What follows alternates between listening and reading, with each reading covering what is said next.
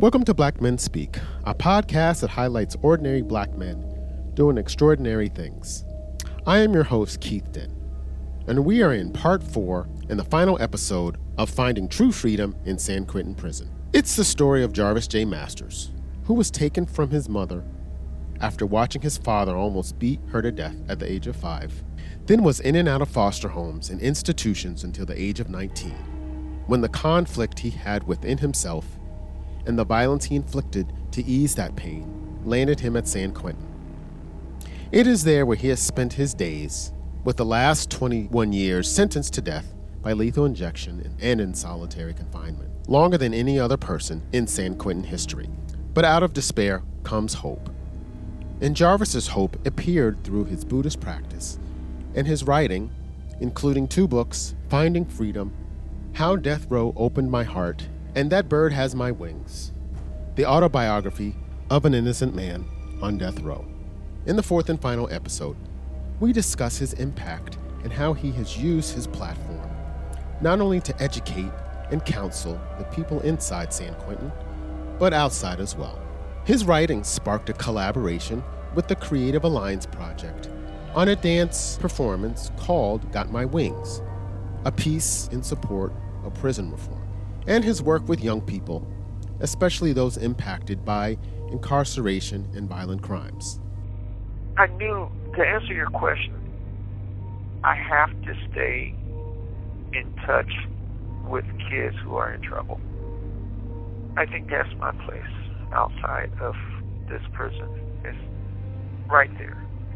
I know my job, I know what I'm good at, and that's where I'm good at. On that note, let's start the show.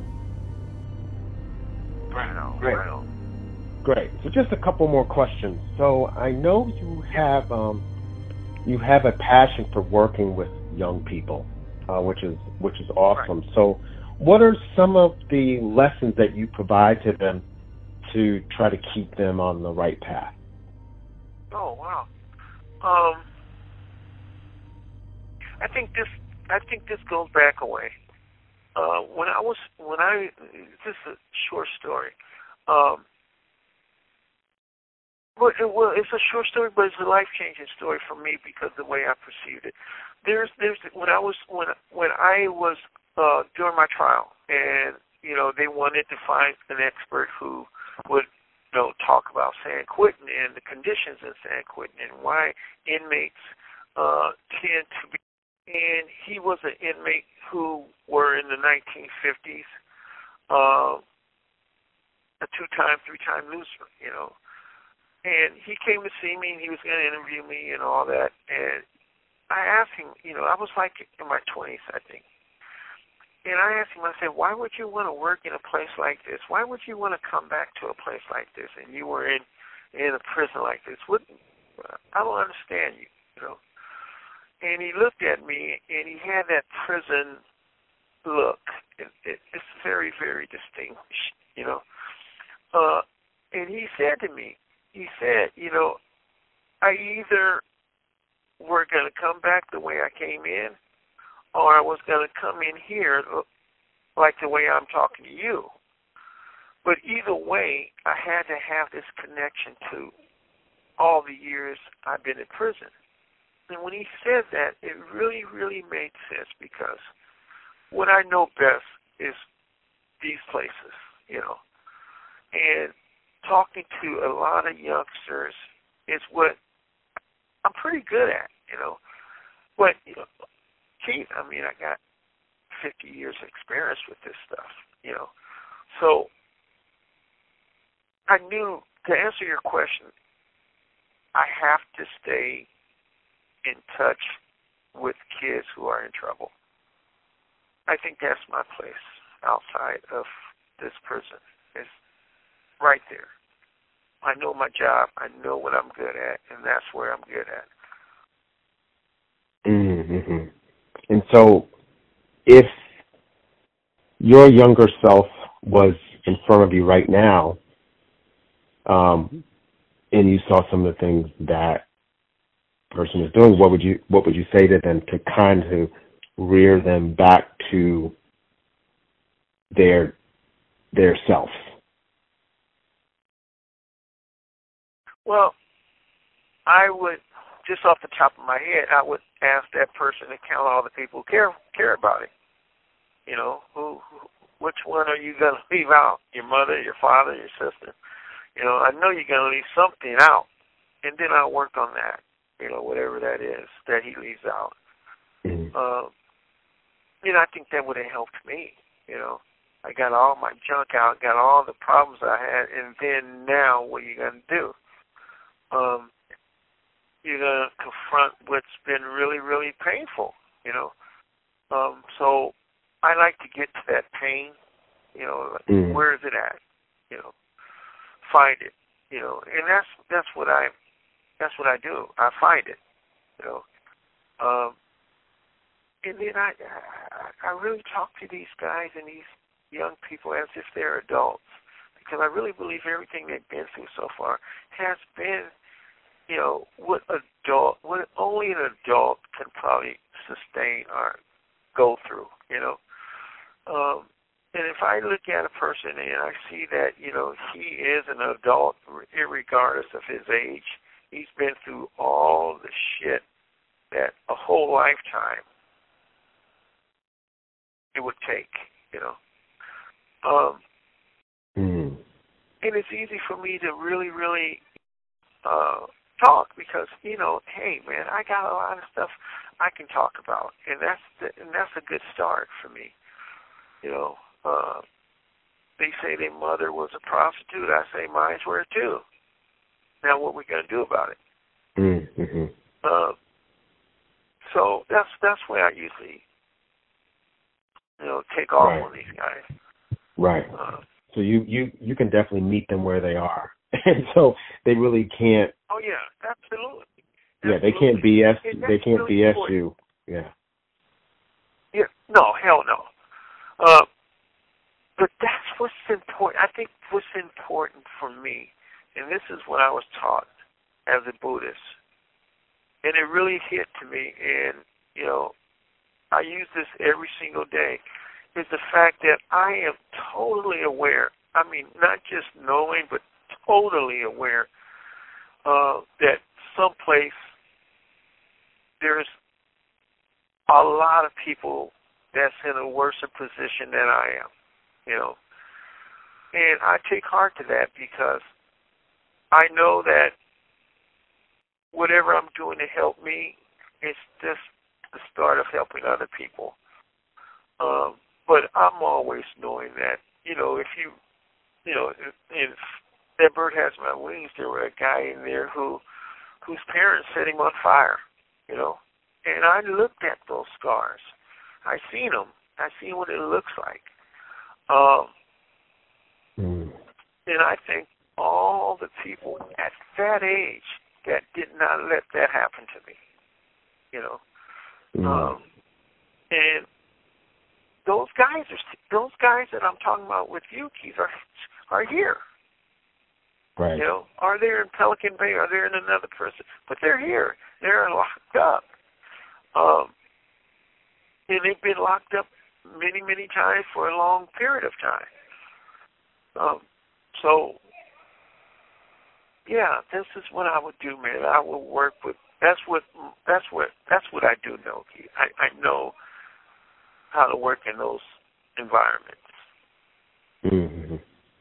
Well, I do have to say that I wouldn't even know how to stand in a line and buy a stick of bubble gum, you know. But if you walk me through those institutions, I know them well. Well, we need more Jarvis Jay Masters in these institutions, because I think it would really, your energy would really impact a lot of people that are in prisons all over. So That Bird Has My Wings really kind of impacted my life and has really a very profound book. So I just love to ask you, what is it that you're actually working on right now? Well, you know, I'm not working on it, but I got notes. You can call it working on it. But they had a big thing here in San Quentin where, you know, it blew up, you know, COVID really blew up, and it was like 400 or 500 people in here that had COVID. People were dying all around me. My neighbors were dying. It was just a bad scene. They would put paint on the top of the door so they could identify who has it. You know, I mean, it was really biblical type stuff. You know, and it was not a joke. People were literally dying. I mean, almost every day people were dying. And I want to write about that. I want to write about being caught in a cell with COVID and what does that do to you and what did it do to the institution? And what did they did not do and what was it that we did not say to help us get the medical attention that we got we did not get? So I want to write about that. I want to write about San Quentin and COVID. You know, and I'm collecting stories, small stories, but stories that I can make bigger, stories I can go more into detail with. But they're there. I see, I look down at something I wrote and I see a story that I just gonna use those few words to know what the story's gonna be about. You know, so that's what I'm writing. I really want to bring the world into San Quentin and show them what really happened. Right. Well, that's fascinating, and I'm going to do my part to try to bring people in to San Quentin so they really get an idea of your story and how you have been resilient and persevered throughout your journey. So I really appreciate the opportunity to speak with you today and just to share with me. This has been very impactful for me, and I'm truly grateful for Corney reaching out to me to do this today. Well, hey, you know what, Keith? Thank you for having me, man. I really appreciate it. It's just that, you know, I wish so much that I can be outside the prison and sit where you are and have that conversation that we had today. Hopefully I'll be able to experience some of that at some point. Well, I hope so as well. And I'll do my part to get the word out on the podcast. I'll be sure to not only provide your works, but also provide a way that people can get involved and to know more about your story and to whatever they're, passionate about, trying to let people know about the story and to do something about it. Because it is very important. I really appreciate that. Great. So, I know you're a big baseball guy, played baseball. So who was your favorite team? The Dodgers. Okay. Yeah, they're doing. When I was in the first foster home, he used to always take me to the Dodgers game. I used to always go. Okay. It was fun. It was fun going. And they just stuck with me. They've stuck with me all these years. Okay. Yeah, I'm on the East Coast, so you get a chance to watch in person. That's the team you gotta have for the rest of your life. Yeah. Well, I was an East Coast guy, so I'm a Yankees fan. So. Oh man. You know what? Reggie Jackson. Isn't there another baseball team? Isn't it the Mets? Who ride with the Mets? Where in New York does the Mets have their fans at? They're here, but since they don't win, they kind of hide in the shadows a little bit, but. But they're around. Trust me. When they're winning, they come out. Trust me. Well, at what part of New York does the Mets really celebrate? You have 60 seconds remaining. Their team. I mean, is it primarily in Long Island? Primarily in Long Island and Queens. Okay. So so that's and then the Yankees are everywhere else. Yeah, there's no doubt about it. When I see the Yankees, I don't want to bet against them. I don't want to do anything but watch them. Right. But the Dodgers are doing well. They should do well this year, you know.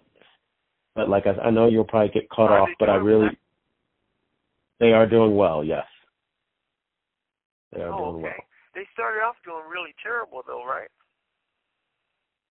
Yeah, they started out slow, but I think they're the second team in the National League behind the Braves.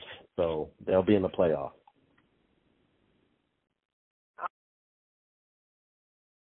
Oh, he just got cut off. Doesn't that suck? Yeah, doesn't that suck? Like, it just sucks because it's you get a momentum and you get the chemistry and. Well, Keith, you're a lovely man. I cannot thank you enough. I know Jarvis feels the same. What a truly impactful story for me. One that I'll never forget. I really hope and pray that I get to talk to Jarvis again. And with everyone's help, I'll get to talk to him on the outside of San Quentin. If you want to support his cause and sign the petition to exonerate Jarvis Jay Masters, go to www.freejarvis.org and sign his petition and share not only this podcast, but his story. A special thanks goes out to Corney Cole, who was responsible for connecting Jarvis and me for this episode. She also is the host of a social justice podcast called Dear Governor, which delves deeper into facets of Jarvis's life as well as the deeply flawed criminal justice system. Black Men Speak was written, produced, and edited by me, Keith Dent. You can find the previous episodes of Finding True Freedom in San Quentin, as well as other episodes, wherever you get your favorite podcasts.